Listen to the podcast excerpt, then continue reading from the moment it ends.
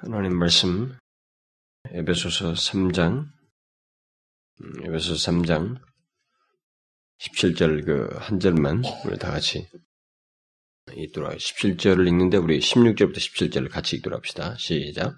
그 영광의 풍성을 따라 그의 성령으로 말미암아 너희 속 사람을 능력으로 강건하게 하옵시며 믿음으로 말미암아 그리스도께서 너희 마음에 계시게 하옵시고 너희가 사랑 가운데서 뿌리가 박히고 터가 굳어져서 17절 상반절은 지난주에 살펴봤죠. 하반절에 너희가 사랑 가운데서 뿌리가 박히고 터가 굳어져서 지난번에 우리가 17절 그 상반절을 통해서 바울이 그리스도께서 어, 우리들의 마음에 충만하게 계시기를 구한 그 내용들을 살펴보았습니다. 그 간구의 내용은 우리들이 그리스도를 이렇게 뭐 어떻다 이렇게 지식적으로 아는 이론적인 지식이 아니라 객관적으로 아는 지식이 아니라 어, 주관적으로 체험적으로 아는 것이고 우리들의 전 인격이 주님과 깊은 친밀함과 교제를 갖는 그 문제를 어, 구한 것이다라고 그랬습니다. 그래서 우리가 그런 것을 갈망하고 구할 필요가 있다는 거죠. 바울처럼 그 같은 간구를 어, 우리들이 계속 구해야 된다는 것이죠. 그러니까 주님이 주시는 선물보다도 어, 주님으로 받는 축복보다도 주님 자신을 갈망하고 주님 자신을 아, 구하는 것이 우선적으로 우리에게 있어야 된다. 그런 논지가 지난번 내용 속에서 아, 담겨져 있다라고 그랬습니다. 아, 왜냐하면 이런 간구를 이렇게 바울이 에베소 교회 성도를 생각하면서 먼저 한 것은 또 이런 것들 우리에게 말해주는 것은 우리들이 그리스도인으로서 누리게 되는 모든 복과 삶 속에서 얻게 되는 그 영혼의 유익과 이 변화라고 하는 것은 결국 그리스도 자신을 알고 그리스도 자신을 얻는 것에서부터 그를 그 모든 것이 얻어지는 것이고 발언하는 것이기 때문에 사실 이런 것이 우선순위이라서 이렇게 바울은 기도하고 있고 우리에게도 그런 이런 사실을 말해주고 있습니다. 그래서 믿음으로 말미암아 그리스도께서 우리 마음에 계시기를 어, 충만하게 계시기를 그래서 그리스도를 체험적으로 알고 깊은 친밀한 교제를 갖기를 우리가 계속 추구하고 갈망해야 된다. 아, 이걸 잊지 않았으면 좋겠습니다. 아, 그 다음에 그것에 이어서 어, 바울이 계속하는 그 기도 내용이 이제 오늘 17절 그 하반절의 내용인데 먼저 이 예수 그리스도 자신을 그 풍성히 알고 그와 깊은 교제 가운데 있게 될 때 뒤이어서 있게 되는 것들이 무엇인지 어? 뒤이어서 있을 수밖에 없는 것들이 무엇인지를 이제 이 17절 하반절에서부터 쭉 연결해서 말을 해주고 있습니다. 먼저 우리가 그, 어, 그 내용 중에서 어, 오늘 그 10절 어, 하반절의 내용은 사랑 가운데서 뿌리가 박히고 터가 굳어지는 것, 바로 그것을 어, 구하고 있습니다. 원문을 고려해서 번역을 하자면은 어, 이게 말하자면은 본문은 사랑 가운데 뿌리가 박혀져 왔고 어, 터가 굳어져 왔다라는 완료 시제예요. 그렇다면 지난 시간에 언급한 것 같은 그 그리스도의 내재하심에 어떤 내재하심에도 정도 차이가 있다고 그랬는데 근데 그것과 이 사랑 가운데서 뿌리가 박혀서 예, 터가 굳어지는 것의 이 정도, 이 깊이의 정도와 이 어, 기초의 견고함의 정도 예, 이런 것이 결국 맞물려 있다라고 생각할 수 있습니다. 무슨 말인지 아시겠어요? 우리가 지난번에도 그리스도의 내재하심에도 이 정도 차이가 있다고 그랬잖아요. 속 사람의 강건함에도 건강의 정도에도 차이가 있다고 하는 것처럼 그런 것과 연관되고 있습니다. 그래서 어, 결국 사랑 가운데 뿌리가 박히고 터가 굳어지는 것의 정도에도 정도 깊이 이런 것에 차이가 있다라는 거죠. 그래서 완료시를 쓴 것은 이전에 이런 것이 시작이 됐지만 이게 계속되고 있는 거예요. 네, 계속되어 있다는 게 그런 것을 예, 말을 해요. 그것의 영향이 계속돼서 점진성을 띌 수 있다라고 하는 것을 예, 시사를 해주고 있습니다. 그러니까 어, 그 누림의 정도를 말하든 어떤 사건으로서가 아니라 실제로 그런 것을 누리는 것의 정도가 더해가든 어떤 식으로든 그 여파가 더해진다고 하는 것을 시사해주고 있습니다. 그래서 이 에베소 교회 성도들을 비롯해서 그리스도인 된자 아, 모두는 그리스도인 자들은 모두 그 사랑 가운데서 어, 뿌리가 박혀 있고 이 터가 터를 가지고 있지만 그것의 깊이와 견고함의 정도가 더해져야만 한다고 하는 것이 이 기도 내용 속에 담겨져 있는 것입니다. 결국 그것을 누리는 것에서 정도가 더해든 어쨌든 간에 이것은 어, 예배소 교회 성도들이 그리스도인 된 우리들이 이 깊이의 견고함의 어떤 역, 모습이 우리 가운데 분명히 있어야 된다. 그것이 있기를 갈망하고 있습니다. 그래서 우리가 이런 간구를 할 필요가 있다는 거죠. 그래서 그리스도의 그 내재하심의 정도가 더욱 충만해짐에 따라서 또 그리스도를 아는 지식이 점점 더 깊어짐에 따라서 사랑 가운데서 뿌리가 더욱 더 박히게 되고 어, 터가 더욱 더 굳어지게 된다고 하는 논지로 이렇게 이해를 할 수 있겠습니다. 이런 연결점을 가지고 있다고 볼 수가 있어요. 그래서 지금 이 바울의 이 기도 내용 속에는 이런 연결고리를 가지고 있고 어떤 내용상에서 점진적인 성격을 어, 띠고 있습니다. 어, 속사람이 강건해지고 그리스도와 더욱 친밀한 관계를 갖는 것은 그저 자신의 영적인 성장을 자랑하고 자신의 체험을 과시하기 위해서가 아니고 사랑 안에서 뿌리가 더욱더 박히고 터가 더욱 굳어지기 위해서라고 하는 것을 어, 말을 해주고 있는 것입니다. 여기서 말하는 사랑은 음, 이 에베소서 2장에서 말한 그 배경 속에서의 사랑이에요. 어, 그러니까 그런 전제된 내용 속의 사랑입니다. 그렇다면은 그리스도 안에서 하나님과 화목하게 되어서 하나님 나라의 시민이요 하나님의 가족된 자에게 생긴 새로운 본성을 말하는 거예요 지금. 그런 사랑을 두고 얘기하는 것입니다. 그래서 하나님의 권속이 된 그리스도인들은 어, 서로 그 형제 자매로서 우리들의 아버지 대신 하나님을 사랑하고 동시에 서로를 사랑하는 것, 그리고 더 나아가서는 하나님께 속한 모든 것까지 사랑하는 일이 있다는 것이죠. 그것이 정도가 더해져 가기를 구하고 있는 거예요. 근데 그런 그리스도인이 되고 나서는 그런 것에 대한 어떤 사랑의 성향을 드러내, 사랑의 본성을 드러낸다는 것이죠. 그런 맥락 속에서 이런 간구가 지금 더해지고 있습니다. 그래서 여기 사랑은 어, 하나님과 예수 그리스도에 대한 우리의 사랑이고 어, 또 다른 형제와 자매들에 대한 우리의 사랑이에요. 우리 각자의 사랑입니다. 그리고 하나님께 속한 모든 것, 그의 진리와 그가 원하시는 것에 대한 우리의 사랑을 말하는 것입니다. 하나님이 기뻐하시는 것에 대한 우리의 사랑을 나타내는 이 문제를 얘기하고 있습니다. 바로 그런 사랑을 어, 우리들이 그리스도인이 되었을 때 갖게 되지만 그 사랑 가운데서 더욱 뿌리가 뿌리를 깊이 받고 터, 터가 굳어지는 더 견고히 굳어지는 것 이것이 결국 속 사람의 건강함과 그리스도의 내재하심 속에서 있게 된다고 하는 것. 근데 그런 전제 속에서 있게 된다는 거예요. 그런 연결 속에서 이것의 충만함이 있기를 구하고 있는 것입니다. 사실 바울이 이런 기도한 내용 속에는 어, 우리가 문자적으로 읽기는 상당히 쉬워요. 근데 지난 시간에도 얘기했지만은 이런 것을 경험적으로 이해하는 것은 쉽지가 않습니다. 이런 내용들을 경험적으로 이해하는 건 쉽지가 않아요. 그리고 우리가 문자적으로 읽는 것보다는 이것이 담고 있는 실제적인 내용은 상당히 깊어요. 왜냐하면 우리의 경험적인 성격들을 담고 있기 때문에 굉장히 깊다 이 말입니다. 그래서 뻔한 얘기 같고 뭐, 뭐 사람 가운데서 깊어지는가 보다 이렇게 하지만은 그것을 경험적인 것으로 펼쳐서 설명하자면 이것은 나와 멀리 있을 수도 있어요. 이게 그래서 이 간구로 나오는 거예요. 그냥 여기다가 이런 내용을 서술식으로 너희들은 사람 가운데 있다 이렇게 말한 게 아니라 간구를 하고 있다는 것은 우리 가운데 있어야 할 내용, 더 충만하게 있어야 할 내용이라고 하는 것을 시사하는 것입니다. 그리스도인들에게 에베소 교회 성도들에게 더욱 있어야 할 내용으로서 말하고 있어요. 그래서 간구 형태로 이런 내용이 나오고 있는 거예요. 그러니까 경험적인 영역 속에서 깊은 것들을 지금 더 우리에게 있어야 할 것들을 담고 시사하고 있다고 말할 수가 있겠습니다. 그래서 바울은 바로 이런 사실들을 이제 그 앞에서 말한 이 사랑의 우리의 사랑의 다각적인 우리의 사랑에 대한 이런 내용을 아, 효과적으로 또 풍성하게 말하기 위해서 두 가지 비유로 비유적 표현으로 말을 해주고 있습니다. 하나는 식물을 비유로 한 것이고 또 다른 하나는 아, 건축의 비유입니다. 이 두 가지 비유를 통해서 바울은 우리 그리스도인들의 삶은 사랑 가운데서 깊은 뿌리를 받고 또 단단한 기초를 두어야 한다고 하는 사실을 말을 해주고 있습니다. 이 두 비유는 결국 그리스도인의 삶을 얘기하거든요. 속 사람의 강건한서 그리스도께 내재하신 가운데서 있는 그리스도인의 삶을 얘기하는 거죠. 그 삶에 이런 두 가지 비유적 표현에 해당하는 내용이 있어야 한다는 거예요. 그것을 지금 기도하고 있는 것입니다. 그래서 여기 뿌리가 박히고라고 하는 것은 어, 깊게 뿌리를 박히는 것. 그래서 어떤 강풍에도 잘 서 있는 나무를 연상케 하고 있는 것입니다.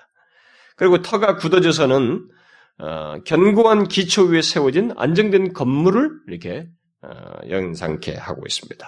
그래서 이 두 비유는 깊고 견고함이라는 의미를 통해서 안정과 어떤 영구적인 성격을 공통적으로 이렇게 시사해 주고 있습니다. 그러나 뿌리를 깊이 둔 식물 비유는 예, 여기에 덧붙여서 건축 비유, 이 건물 비유와 이 두 가지 비유에서 공통적으로는 이런 견고함을 드러내지만은 이 식물 비유는 예, 생명력을 시사하죠. 예, 어떤 생명력을 가지고 성장한다고 하는 그런 의미를 또한 담고 있습니다. 그러니까 계속 진보될 것들을 진보돼야만 한다는 것을 더 깊이 뿌리를 박으면 박을수록 더 견고해지는 그 나무와 같은 그, 어, 그런 인상. 그러니까 견고함이 더해져 가는 거예요. 음? 깊이가 더해져 가는 것, 영구적인 그 특성을 더 드러내는 그런 장면을 동시에 시사하고 있습니다. 사실 이 바울은 어떤 그 성경의 진리를 교회에 대한 진리를 앞에서 말할 때도 어, 어떤 이 지금 그리스도인의 삶에 대한 진리도 이런 식으로 어, 두 가지 비유를 통해서 하나의 비유로 다 설명하지 못하고 두 가지 비유를 통해서 설명하는 것이 있는데 우리가 이미 2장 그 21절과 22절에서 음 교회를 이게 건물에 비유했잖아요. 성전에 비유해서 언급을 할 때도 그때 무생물인 건물인 건물인데도 이 건물을 생명력을 가지고 함께 지어져 간다라고 하는 이렇게 함께 지어져 가는 생명력을 가지고 있는 그런 단어를 합성어를 만들어 가지고 표현을 했습니다. 그러니까 이런 것을 하나 어떤 성경의 진리를 말할 때는 이 자연적인 어떤 표현만으로는 다 표현할 수 없기 때문에 합성어를 만드는 거죠. 이런 비유도 두 가지 비유를 써서 그런 것을 시사하고 있는 것입니다. 네, 바울은 하나로 다 설명할 수 없기 때문에. 근데 바울의 표현들 보면 그런 게 굉장히 많아요. 어, 떤 하나를 한 비유를 어떤 걸 설명해도 진리 말때 이게 두, 두 가지 이게 설명하고 또 한 비유를 말해도 거기 두 가지 이런 성격을 합성화시켜서 말을 한다든가. 어, 왜냐하면 하나님의 진리가 이렇게 하나로 이렇게 간단하게 설명할 수 없기 때문에 그래서 그렇습니다. 그래서 지금 그리스도인의 삶이라고 하는 것도 그리스도인의 생활이라는 것도 바로 이런 양태를 갖고 있는 예, 더 견고해진 어, 건물이나 이 뿌리를 깊이 박은 나무에서 둘 공통적으로 보다시피 견고한 것이 있어야 되고 동시에 그 견고함이 멈추지 않냐고 계속 더해가야만 한다고 하는 그런 것을 이 비유를 두 가지 비유를 통해서 말을 해주고 있습니다. 그래서 먼저 우리 그리 어, 우리는 이런 내용을 통해서 그리스도인의 삶은 여기 깊이 뿌리를 박은 나무와 견고한 기초를 둔 건물과 같이 사랑의 뿌리를 깊이 박고 기초를 견고히 둔 삶이어야 한다고 하는 것을 우리에게 말해주고 있습니다. 지금 그것을 간구하고 있어요. 그러니까 땅에 뿌리를 깊게 박은 나무와 같이 우리 그리스도인의 삶은 사랑의 뿌리를 두고 사는 것이어야 한다라고 하는 것을 말해주고 있는 것입니다. 이걸 우리가 지금 바울이 간구를 통해서 우리들의 그리스도인의 경험 세계 속에서 우리의 삶의 영역 속에서 있어야 할 내용으로서 말하고 있기 때문에 우리가 잘 생각해 보아야 됩니다. 그리스도인의 삶이라고 하는 것을 이 사람이 지금 어떻게 갈망, 어떤 것으로 지금 보고 간구를 하고 있냐면 사랑의 뿔을 둔 삶이라고 말을 하고 있습니다. 사랑의 뿔을 깊이 둔 삶이어야 된다. 이렇게 묘사를 하고 있어요. 마치 나무가 땅으로부터 여러 가지 영양을 공급받아서 생명을 유지하듯이 그리스도인의 생활 또한 사랑이란 토양 속에서 이루어진다는 거죠. 거기서 더 자라나야 된다는 거예요. 사랑이라는 토양 속에 두고 뿔을 깊이 두고 계속 자라나야 한다고 하는 그런 내용을 말을 해주고 있습니다.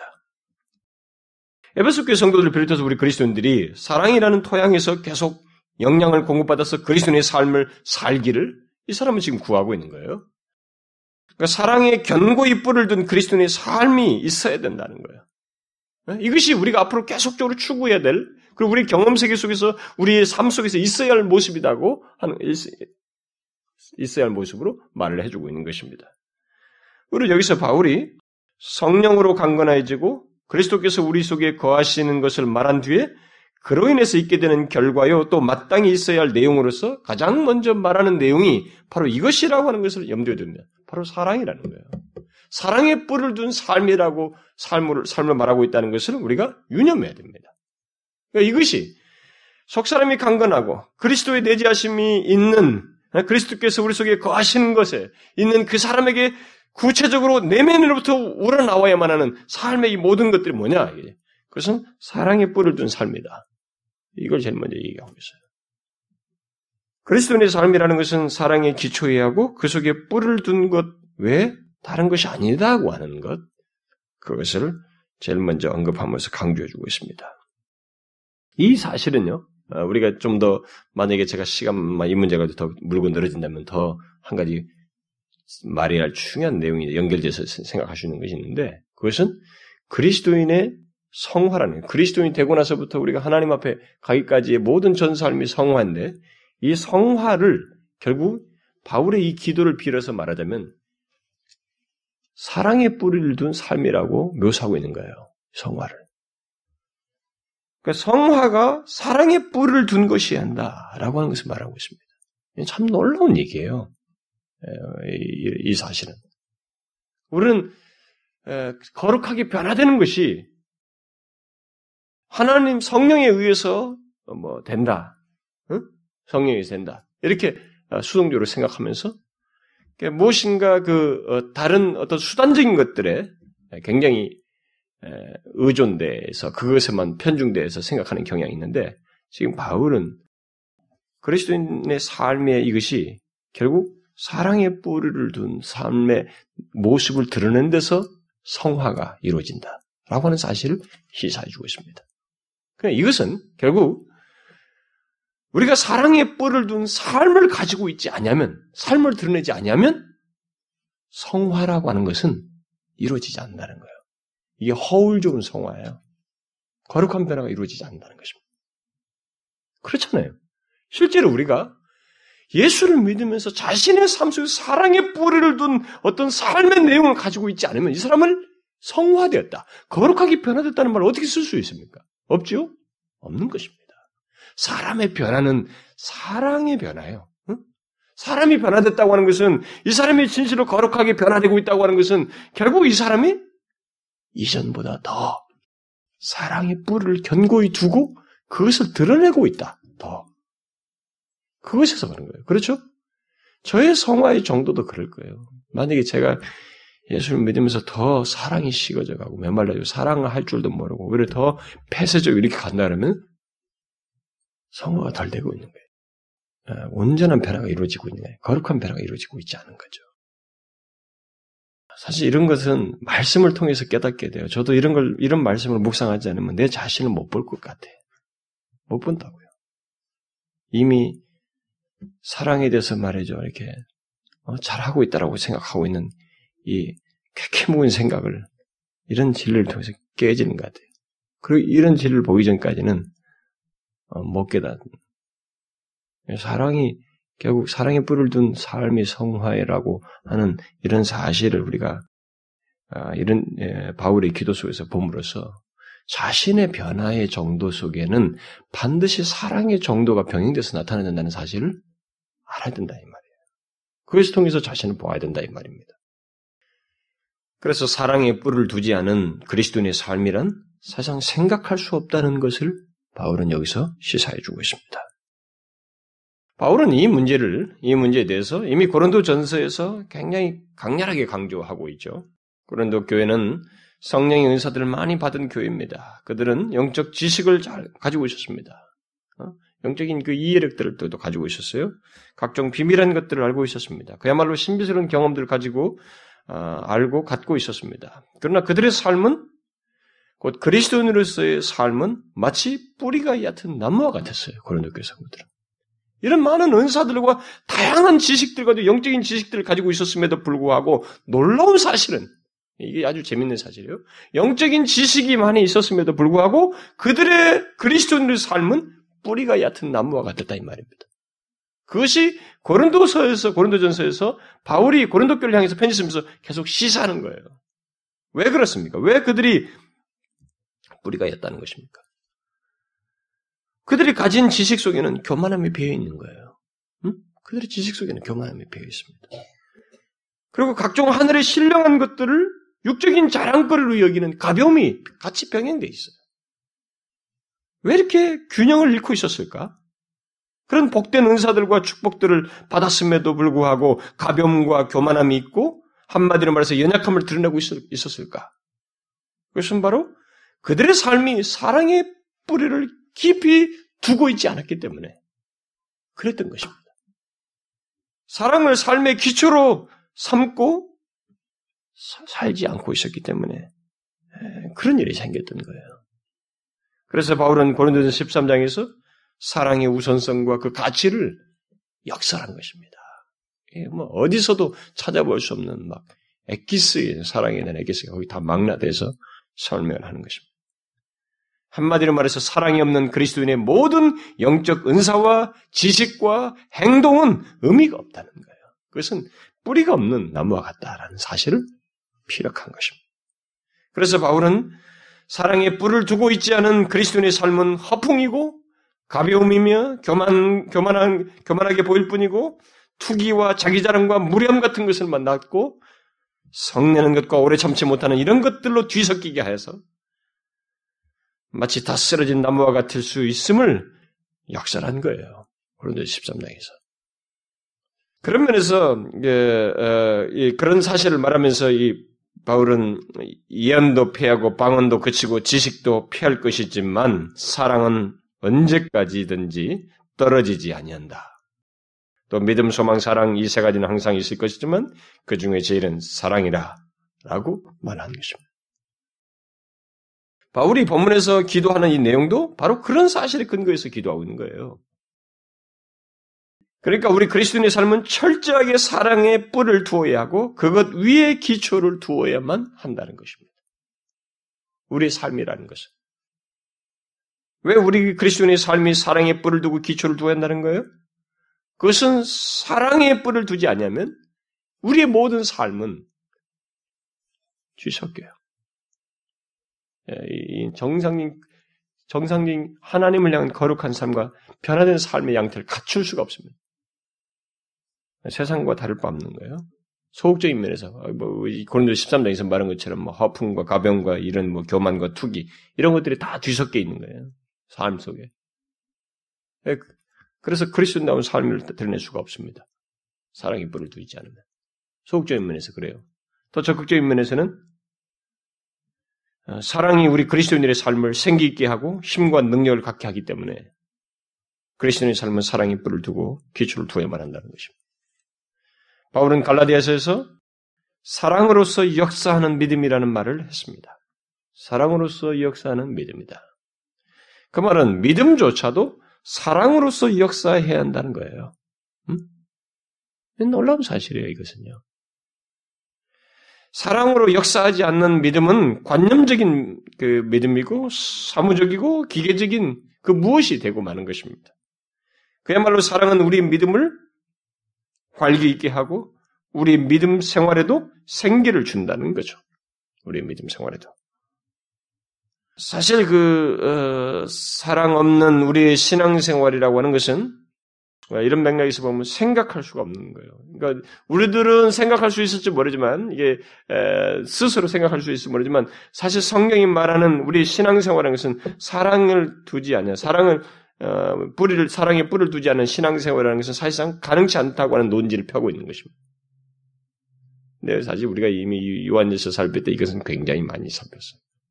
아, 정말 요한일서는 저는 다시 하고 싶어요. 솔직히 말해서 그 메시지는. 그러니까 우리 교회에서는 언젠가 녹취를 다 해가지고 구역 공부 시간에 하던 간에 다 공부를 다시 시킬 거예요. 왜냐하면 그것은 아는 아는 갖고 중요하지 않거든요. 그것은 현지에서 다시 삶으로 드러나는 문제가 아주 고민되래요. 전 요한일서 하면서 저는 많이 은혜 받았어요. 그 말씀에서. 다시 우리가 그런 것에 자기를 자꾸 직면해서 보아야 된다. 삶이 불가능해요. 그리스도의 삶이라는 것이 사랑의 뿔을 두지 건. 이 그게 제대로 도저히 생각할 수 없는 삶이 된다는 거죠. 왜냐하면 그리스도의 삶이라는 것은 사랑에서 시작하거든요. 사실상 사랑에서 시작한다고. 하나님께서 우리를 사랑하사 독생자를 주셨고 독생자 예수 그리스도께서 우리에 대한 사랑을 십자가를 지심으로 나타내셨고 그야말로 우리들이 죄에서 구원받게 된 그 모든 내막을 설명하려면 사랑이라는 단어로 설명해야만 하는 것입니다. 우리가 먼저 사랑한 것도 아니고 그가 먼저 사랑하는데. 그래서 우리 또한 하나님을 사랑하지 않을 수 없게 되고 예, 다른 형제들을 사랑하게 되고 우리의 모든 영적인 동기에서도 사랑이 기저에 있어야만 하는 동기가 되어야만 하는 그런 자리로 서게 되는 거예요. 예, 거기서부터 발언하는 거죠. 뭐 요한일서에서도 그런 얘기를 합니다만은. 따라서 사랑 없는 그리스도인의 삶이란 생각할 수 없다, 있을 수가 없다는 거죠. 하나님을 향해서든 다른 형제를 향해서든 그 어떤 영적인 일이든 곧 우리의 예배와 봉사와 섬김과 교제와 전도나 이 모든 신앙의 행위들 속에서도 저도 사랑에서 기인돼야 한다는 것이. 그걸 지금 바울이 기도 속에서 담고 있는 거예요. 그래서 바울은 사랑의 깊이를 깊이 뿌리를 둔 예, 그리스도인의 생활을 속 사람의 강건과 그리스, 도의 내재하심에 대한 근본적인 내용 이후에 곧바로 덧붙여서 거기 뒤에서 반드시 있어야 할 내용으로서 말을 하고 있는 것입니다. 그만큼 사랑은 그리스도인의 삶에 있어서 절대적인 자리를 가지고 있어요. 그러므로 우리가 이 시간에 물어야 할 것은 과연 우리들이 사랑의 뿌리를 둔 신앙생활, 그리스도인으로서의 삶을 살고 있는가? 그리고 그것에 그것을 그것의 진전을 갈망하고 있는가? 음? 이, 런 질문을 이 말씀을 통해서 우리가 해야만 하는 것입니다. 하나님을 향해서든 다른 형제와 자매를 향해서든 또 하나님께 속한 모든 일들에 대해서든 과연 우리들이 사랑의 뿔을 두고 그런 하나님을 향해서 다른 을 향해서 드러내고 있는가? 이걸 우리가 물어야 된다고요. 어떻습니까, 여러분? 이 말씀이 이 간구가 우리에게도 지속적으로 있어야 할 더 추구되어야 할 간구로서 우리에게 있기 위해서는 먼저 이 진단부터 해봐야 된다고. 하나님을 향해서, 다른 형제들 향해서, 하나님께 속한 어떤 영적인 일들과 모든 것들을 행하는 데 있어서 우리의 우리가 그런 것들을 행하는 데 있어서 그 뿌리가 뭐냐는 거예요. 어디에 뿔을 두고 그런 일을 행하느냐는 거예요. 뭡니까, 여러분? 사랑입니까? 바로 이것을 우리가 물어야 됩니다. 그리고 여기 바울의 기도처럼 바로 그런 삶의 진전을, 그 사랑의 뿔을 둔 그리스도인의 삶의 진전이 있어야 한다는 면에서 그것을 위해서 이제 거기에 덧붙여서 갈망하고 구하는 것이 있어야만 한다는 것입니다. 나무의 비유는 뿌리를 더욱 깊게 둠으로써 생명성을 갖고 성장을 하는 것을 시사하는데 사랑에 더욱 깊이 뿌리를 박음으로써 그 열매 또한 더욱 풍성하게 맺는 것, 곧그 하나님을 향해서 사랑이 더해가고 다른 형제들 향해서도 사랑이 더해가고 하나님께 속한 모든 것들에 대해서도 곧 예배와 말씀과 교제와 봉사와 섬김과 우리들의 모든 신앙 행위 속에서 계명을 쫓아 사는 것에서도 사랑이 더해가는 그 사랑이 더해서 말이죠. 그 사랑의 동기 속에서 그런 것을 행하는 모습이 있어야 되고 그것을 갈망해야 돼. 그것이 더해지기를 구해야 된다는 거예요. 바울의 간구는 그런 내용을 내포하고 있는 것입니다. 어떻습니까, 여러분? 현재까지 자신들이 그걸 하고 있습니까? 그런 진전을 위해서 강구하고 계속 추구하고 있습니까? 사랑으로 하나님을 경배하며 사랑의 반응을 하나님을 향해서 나타내고 있습니까? 이건 굉장히 중요해요. 제가 그 요한일서 강의할 때도 그런 얘기를 했습니다만은 하나님을 믿는다라는 단어보다 우리에게 더 충격적으로 또 비중 있게 와야 할 단어는 하나님을 사랑한다는 단어입니다. 그게 성경의 핵심이에요. 이거 우리가 알아야 되는 거죠. 사랑의 동기가 되어서 하나님을 더욱 알기를 구하고 갈망하고 있는가? 실제로 하나님을 사랑하고 있으며 하나님을 더 사랑하고 싶어 하는가? 그래서 그것을 갈망하는가? 여러분, 첫째 드린 계명이 뭐예요? 마음을 다하고, 목숨을 다하고, 뜻을 다하고, 힘을 다하여 하나님을 사랑하라는 거 아닙니까? 이게 모든 계명의 첫째예요. 종합편입니다. 그래서 우리가 그렇게 사랑하고 있느냐라는 이 질문을 해야 되는 거예요. 믿는다는 단어, 하나님 믿는다는 단어 보다도 우리에게 더 비중 있게 질문해야 되는 것은 내가 그렇게 하나님을 사랑하는가라는 거예요. 하나님을 사랑하고 있는가? 그리고 그 하나님에 대한 사랑은 진전되고 있는가? 그리고 더 진전되기를 갈망하고 있는가? 그것을 하나님께 간구하고 있는가? 물어야 되는 것입니다. 바울의 간구는 그것을 시사하고 있거든요. 여러분 어떻습니까? 그렇게 함으로써 하나님에 대한 사랑이 하나님을 향한 우리의 모든 신앙 행위에서도 똑같이 나타나고 있는가? 다시 말해서 하나님을 경배하는 것에서 그의 말씀을 사모하는 것에서 그를 아버지로 둔 다른 지체들에 대한 사랑에서 또 교회 안에서 봉사하고 섬기는 일 속에서 주의 명령과 계명을 지켜 행하는 것에서 주께서 우리에게 마지막으로 주신 그 위임 명령에서 따라서 복음을 전하는 것에서 우리가 사랑이 계속해서 나타나고 있는가? 하나님을 향해서든 다른 형제를 향해서든 하나님의 속한 일을 향해서든 그 모든 신앙 행위의 동기가 사랑이냐, 사랑의 뿌리를 두고 하는 것이냐? 여러분 어떻습니까? 직분 때문에, 직분 때문에, 사람들의 이목 때문에, 그게 아니라, 사랑이 동기가 되어서 그리스도인으로서의 모든 삶을 살고 신앙 행위를 하느냐는 거예요. 저는 우리나라에 사랑의 동기는 그까지는 뭐 멀리 그 관념적으로는 그냥 인식 세계에서 인정하지만 실질적으로는 사랑이 아니고 그냥 직분 때문에 어떤 다른 외부적 여건 때문에 이렇게 하나님에 대한 또 신앙 행위들 뭐 이런 것들을 열심히 하는 사람들이 교회 안에 상당히 있을 거라고 믿습니다. 그렇지 않을까요? 상당히 있을 거예요.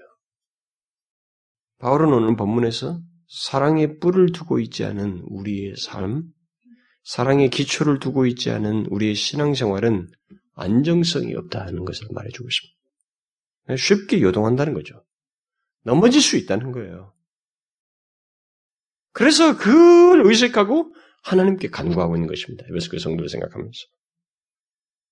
따라서 우리는 이 문제를 실제적인 면에서 생각해 보아야만 합니다.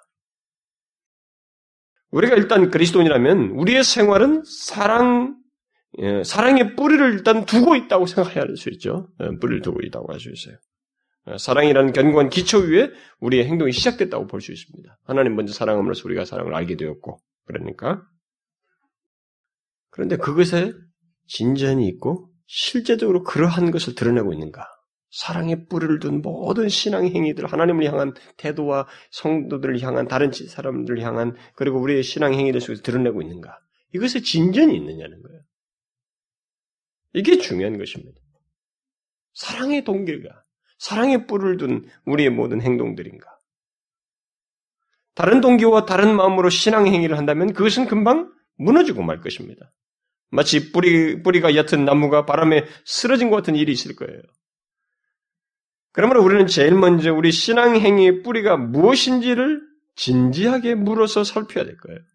우리 모두는 나의 모든 신앙 행위, 나의 그리스도인으로서의 나의 삶은 나의 생활의 뿌리는 무엇인가 말이죠. 무엇이냐 뿌리가. 그 다음에 그리스도인의 삶은 반드시 사랑의 뿌리를 둔그 생활이 되어야 한다는 이 사실을 알고 더욱 그 뿌리를 깊게 해하고자 갈망하고 구하는가라는 거예요. 응? 이것을 우리가 우리 자신에게 또 물어야 될 것이고 거기에 덧붙여서 그래서 마침내 더욱 풍성한 유익과 함께 열매를 맺고 있는가? 어? 그것을 구하고 있는가? 또 맺기를 이걸 물어야 될 것입니다. 오늘날 예수 믿는 우리들에게 이 같은 작업은 너무도 절실합니다. 다시 말해서 여기 바울이 기도한 것과 같은 기도가 너무도 절실하다는 것입니다. 그래서 저는 최소한 우리에게나마 이 문제를 짚고 넘어가는 게 좋다고 생각이 돼요. 첫째로, 우리의 신앙행위, 아니 그리스도인으로서 우리의 삶의 뿌리가 무엇인가라는 거예요. 여러분 무엇입니까? 저는 이 시간에 이걸 간단하게라도 묻고 싶어요. 잘 보십시오, 여러분. 뿌리가 무엇입니까? 자신의 내가 일단 그리스도인이 되고 나서 나의 생활에 뿌리가 뭐냐는 거야. 뭡니까, 여러분? 욕심입니까? 잘 보세요. 뭡니까? 인간의 본성인가요? 야심입니까? 잘 보시라고요. 사랑입니까? 지금 사랑이 된다는 거예요. 사랑으로 하나님께 향하고, 사랑으로 다른 사람을 대하고, 사랑으로 예배하고, 사랑으로 말씀을 듣고자 하며, 사랑으로 교제하고, 봉사하고, 섬겨야 된다는 것입니다. 이것은 중요한 질문이에요. 정말로 중요한 질문입니다. 왜냐하면 사실 하나님을 사랑하여서 어떤 신앙 행위를 한다는 것은 그것이 실제적으로 자신을 하나님을 사랑하여서 하나님을 향한다고 하는 이 문제는 우리에게 많은 생기와 힘과 능력을 갖게 할 것이기 때문에 이것은 드러난 결과와 연관지어 생각해 때도 굉장히 중요한 질문이에요. 과연 그럴까? 과연 그럴까요? 여러분 사랑하는 사람에게 더 사랑하라 뭐 이런 얘기 할 필요 없어요. 뭐 이렇게 하시오 저렇게 말 알아서 생각이 많아요. 그리고 마음이 불탄다고 못 견디죠. 그리고 다른 것이라도 이건 건드리지 마라. 내 이 부분은 건드리지 마. 그건 자기가 빼앗길 문제로 생각지 않아요. 여러분 누군가 여러분 살면 그걸 누가 건드리게 해요? 못 건드린다 여러분. 그건 여러분의 최고의 그 보루 아닙니까? 그거와 같은 거예요. 하나님을 사랑하는 거예요. 사랑의 동기에서 그걸 하는가? 하나님을 향하고 우리 모든 신앙행위들 하는가? 어떤 사람들이 예배를 하러 올 때도 그런 동기로 안 와요. 마치 뭔가 테스트를 하는 것 같고, 또 자기 욕구를 충족하려고 하는 것 같고, 이게 뭔가 그런 것이 너무 지배적인, 쉽게 판단을 하고, 너무 쉽게 판단을 하고, 그냥 즉흥적이에요. 하나님 말씀을 들어도 거기서 하나님을 사랑하여서 말씀을 듣는 것과 다른 각도에서 듣는 것 사이 차이가 있거든요. 원래 하나님을 사랑하는 사람은 정말 뭐 하나님은 당신을 사랑하십니다. 이 말만 해도 사실 그런 얘기를 들어도 어, 그에게는 여전히 새롭고 도움이 돼요. 응? 너무 유익이 된다고. 근데 너무 감각적이에요. 사랑의 동기를 안 갖고 듣는다. 요즘은 저는 어쨌든 이 마치 무슨 뭐 경쟁 사회 속에서 목회하는 것 같아가지고 영 기분이 찜찜하고 저는 막 이 세대 속에서 목회하는 것에 대해서 일종의 마음에 때로는 하나님 앞에서 불만스럽게 그것을 이게 좀 안타깝게 말할 때도 있습니다만. 왜 제가 이런 그 반응을 보이냐면은 성도들이 와서 뭐 어느 교회가 어떻고 어떻고 뭐 어떤 교수는 어떻고 이런 얘기를 그냥 하도 교회들 잘들 돌아다니다 와가지고 짜증나요 솔직히 말해서. 뭐 얘기를 많이 이 교회는 다녔는데 저 교회는 또 어떻고 뭐 여기서 다녔다 저기 다녔다 하면서 무슨 뭐 거기가 뭐 이게 무슨 별표인가요? 이게 뭡니까 이게 뭐 하나의 무슨 훈장인가 하나도 달고 다니는 것 같은 그런 인상이에요. 그래 앉아가지고 그런 데를 다 섭렵해서 여기 와봐 이게 뭐 이 조그마한 공간에서 몇명 꿈절꿈절 해봐 이거 아무것도 아니다. 벌써 이 공간과 외형상으로 얕잡아 보는 거예요. 응? 그 규모가 큰 데서 사람들 많은 데서 멋진 오케스트라와 막 이런 것들이 있는 가운데서 예배들은 그것에 웅장함에 취해가지고 그것이 없으면 예배들은 같지 않다고 하는 사단의 기만에 빠져 있는 걸 생각지 아니하고 그게 예배라는 착각을 하고 있거든요. 그러면서도 벌써 태도는 엉망진창인 어, 동기가 불순한 그런 모습으로 예배를 하고 있는데도 불구하고 자신들이 그걸 간파하지 못해요. 어떤 사람들은 이런 사람도 있어요. 어, 설교를 한번 들으러 와보는 거죠. 한번 듣고 아이씨 가버린다. 그 누가 그 사람이 어떻게 소환돼요? 누가 추천해서 돼? 근데 왜 하나? 왜한 번은 와는데? 아뭐 별로라고 뭐 하도 가라고 해서 갔는데 와 보니까 별로라. 저는 뭐 그런 것에서 할 말이 없어요. 응? 어, 목사는 어떤 한 사람을 히트치기 위해서 설교하는 게 아니고 그냥 저조차도 벌벌 떠는 삶이고 하나님 은혜 주시기를 갈망하면서 떠는 서는 사람이지 어느 한 사람을 만족시켜서 아, 설교하는 사람은 아니란 말이에요. 여러분 교회사를 보면은요, 음? 제가 에피소드를 하나 말해드릴까요? 교회사를 보게 되면 순회 설교자는 몇 개의 설교 가지고 다 히트를 치고 돌아다녀요. 휘필드가 그래서 역사를 많이 일어났습니다. 근데 가장 힘든 설교자가 누구냐면 에, 스펄전과 로이 존스였어요. 이들이 대가가 됐어요. 대가입니다. 대가. 설교의 대가. 왜냐면 한 군데서 2, 30년을 하면서 이 사람들에게 영혼의 유익을 줬다는 거거든요. 이게 무지하게 힘든 거예요. 힘들어요.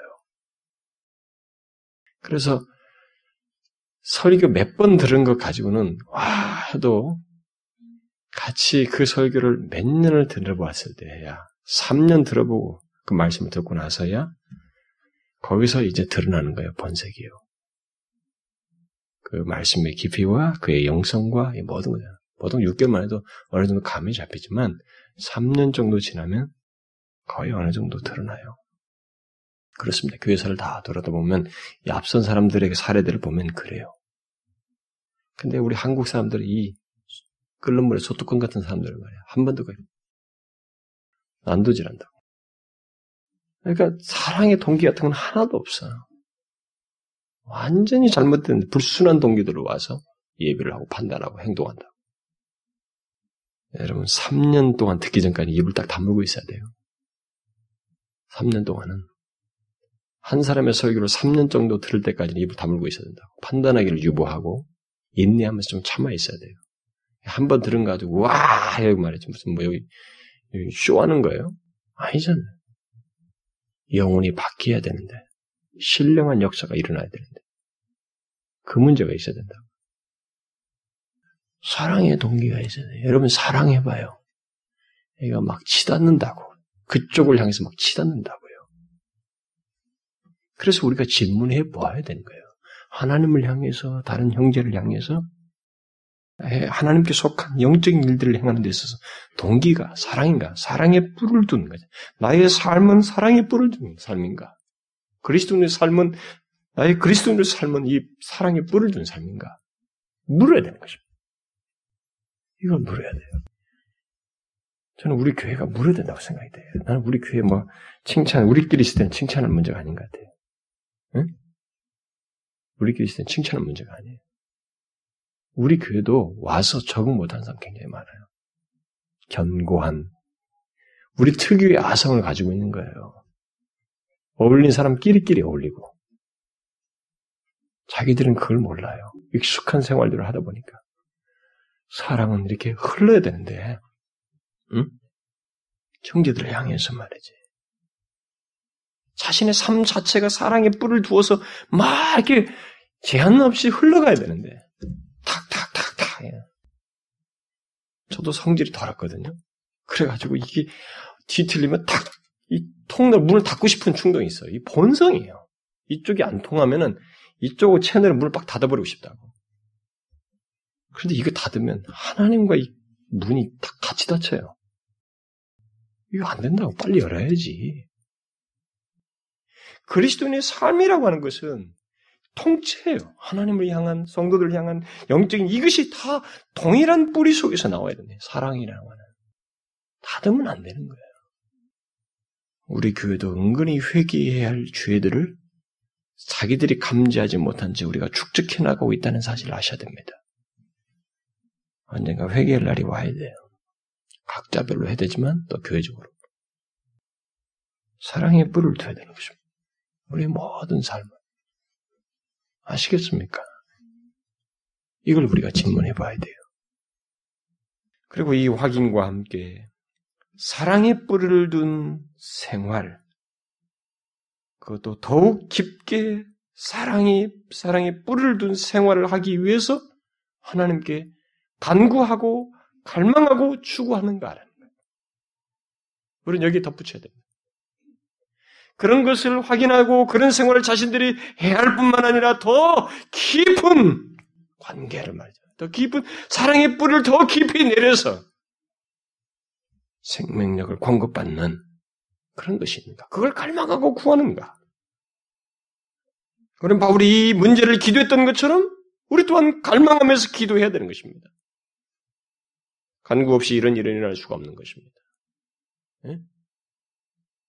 이 사랑의 뿔을 깊이 박는 문제는 우리 자력으로만 할 수 없어요. 자력으로 안 됩니다. 하나님의 도심이 필요하는 것입니다. 그, 그래서 바울처럼 간구해야 되는 거예요. 그리고 마지막으로 사랑의 뿔을 깊게 박은 나무와 같이 우리 그리스도인의 삶에 풍성한 유익과 열매가 있기를 구해야 될 것입니다. 더욱 하나님을 사랑하고 그래서 하나님을 더욱 깊이 알고 그가 기뻐하시는 것을 더욱 행하고자 하는 사랑의 교감을 누리기를 구해야 될 것입니다. 하나님은 인격자이시기 때문에 가능하거든요. 가능하다고요. 제가 여러 번 읽어줘 그랬잖아요. 그런 내용들을.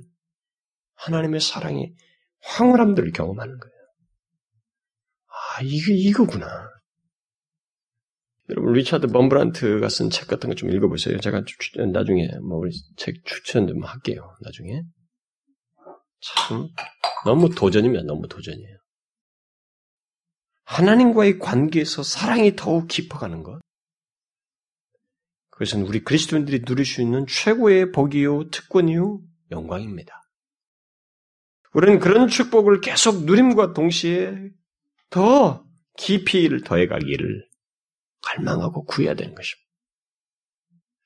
다른 지체들과 관계 속에서도 더욱 사랑을 풍성하게 나타낼 수 있기를 구해야 되는 것입니다.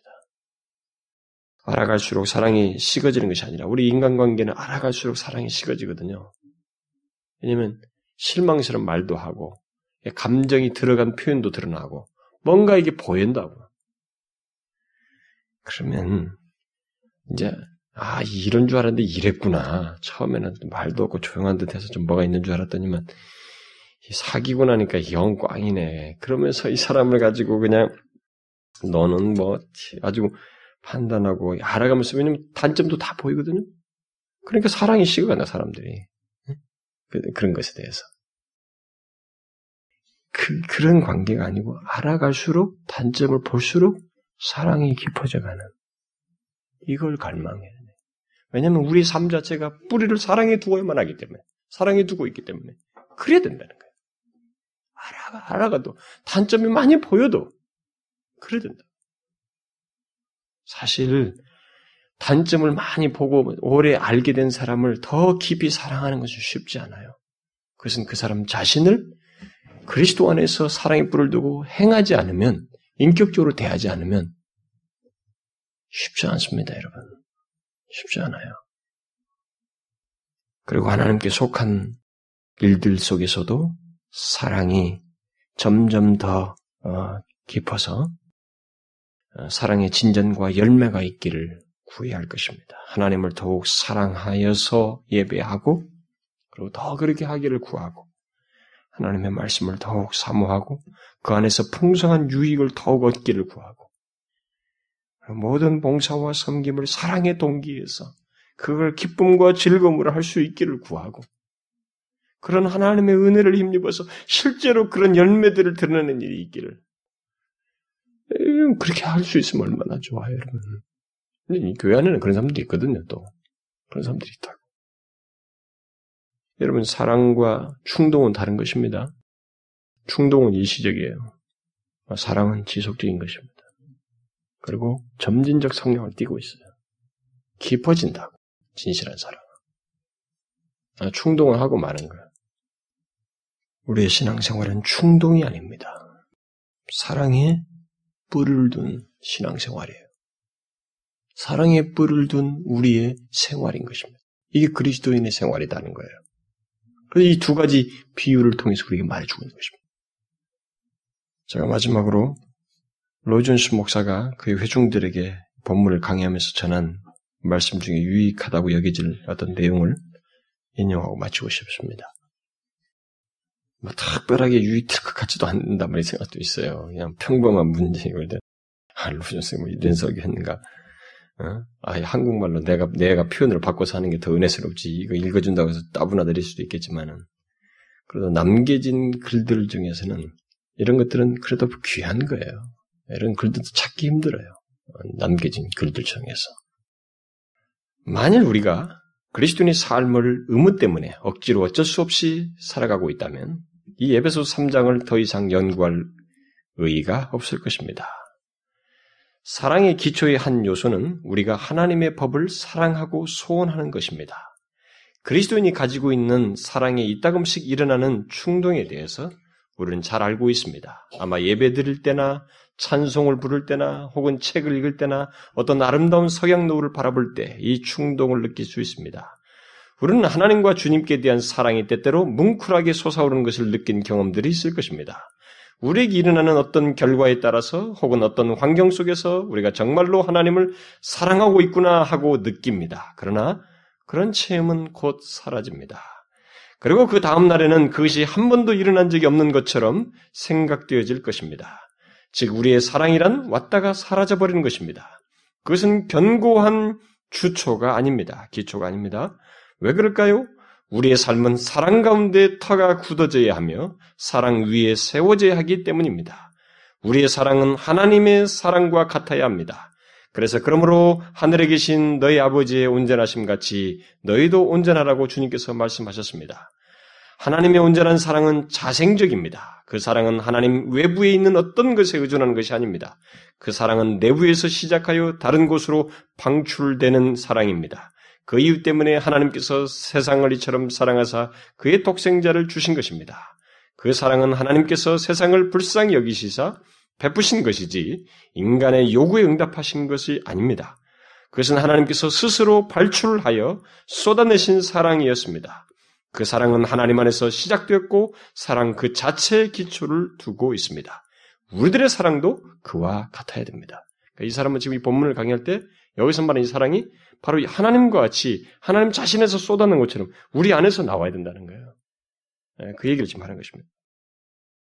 우리의 삶이 사랑 가운데 터가 굳어질 때만이 그렇게 될 것입니다. 우리의 사랑이 너무도 확고하고 이 기초 위에 세워져 있어야만이 그 무엇도 그 사랑을 옮기거나 흔들거나 조금이라도 영향을 미치지 못하게 됩니다. 다른 사람에 대한 우리의 사랑이 그들의 변덕에 따라서 변화되는 것입니까? 만일 그렇다면 그것은 반석 위에 세워진 것이 아닙니다.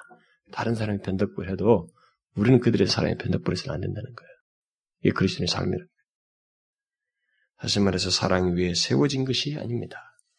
흔들리며 변덕스럽고 돌변하는 사람은 인간적이며 정욕적이고 본능적인 사랑, 사랑입니다. 돌변하는 사랑은 예, 그런 사랑이라는 것입니다. 이것은 신약이 나타낸 아가페가 아닙니다. 사랑은 다른 사람들의 변덕과 원한과 악의, 신란함, 증오, 그 외에 발생 가능한 것들에도 상관하지 않습니다. 사랑은 굳건하게 견뎌냅니다.